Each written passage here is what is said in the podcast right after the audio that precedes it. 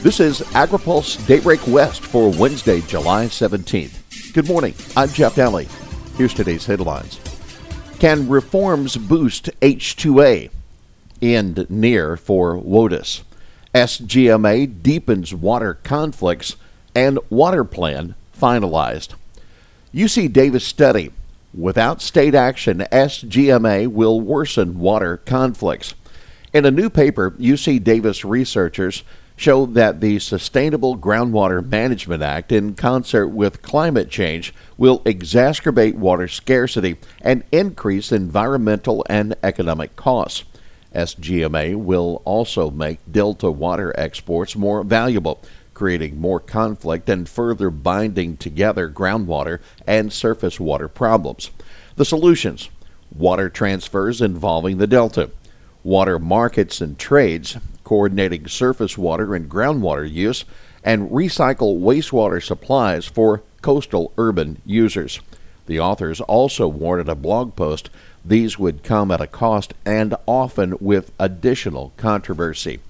On that note, Scripps scientists at UC San Diego are predicting that climate change and stronger atmospheric rivers will exacerbate the extremes of drought and flooding in California. DWR issues final water plan. The final update to a plan begun under Governor Brown in 2013 comes as state agencies ramp up efforts for the next version, Governor Newsom's water resilience portfolio. The water plan offers 19 priority actions to address California's biggest water challenges. How much? Implementing the plan is projected to cost $90 billion over five years. The proposed avenues for finding that money are the general fund, the greenhouse gas reduction fund, bonds, private investment, and user fees. The plan also offers novel approaches like water markets, user fees, and a new version of flood insurance. Remember, Flood MAR. One of the proposed actions is to promote groundwater recharge program called Flood MAR. During a recent meeting of the State Board of Food and Agriculture, Mike Gallo, a San Joaquin Valley farmer, had some concerns about the program. He said irrigation districts sweep up the permits for capturing floodwater, and the individual farmer gets left out. Donald Bransford, a grower in Colusa County, added that the permitting process is overly complicated. It would be nice if that were simplified and maybe get rid of the bureaucracy.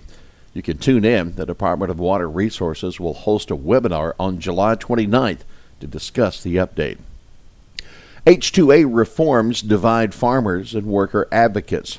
Farm worker advocates say the Trump administration's H2A reforms will drive down wages and make it harder for domestic workers to get jobs.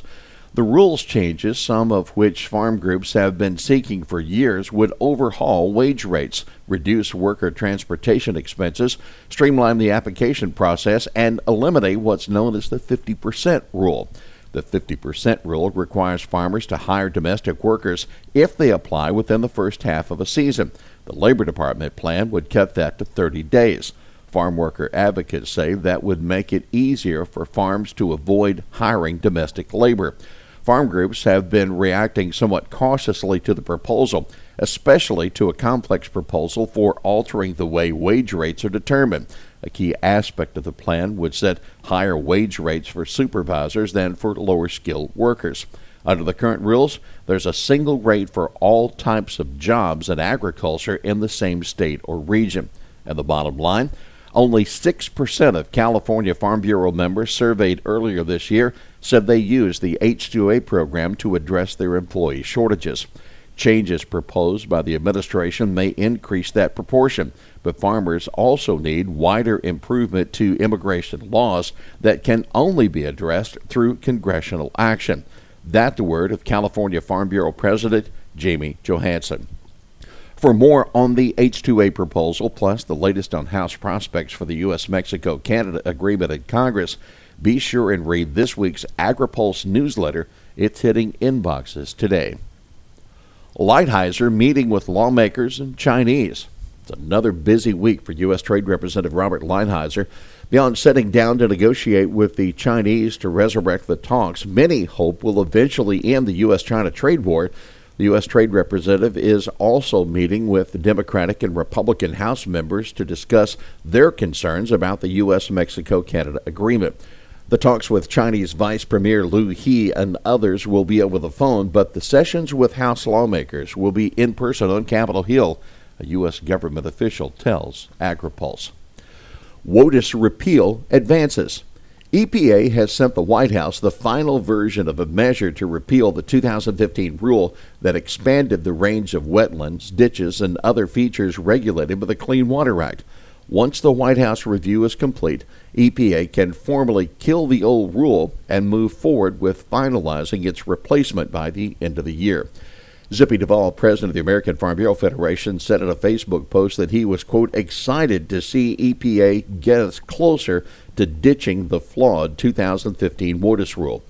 EPA had originally proposed to repeal the Obama era rule two years ago, but the agency had to supplement that proposal with more information last year.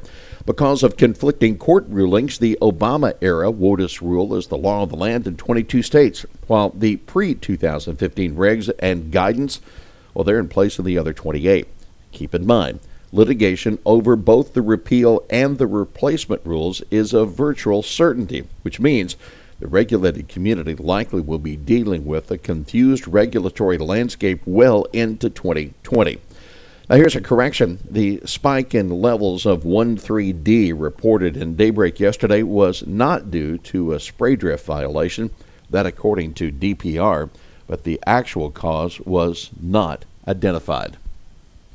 Here's today's He Said It there's a reasonable chance a Northern California earthquake could take out levees and impact our water supply. That Natural Resources Secretary Wade Crowfoot at a meeting on the water resilience portfolio.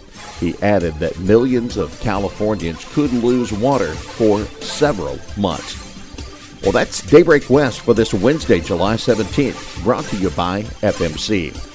For the latest news out of Washington, D.C., visit agripulse.com. For AgriPulse Daybreak West, I'm Jeff Nalley.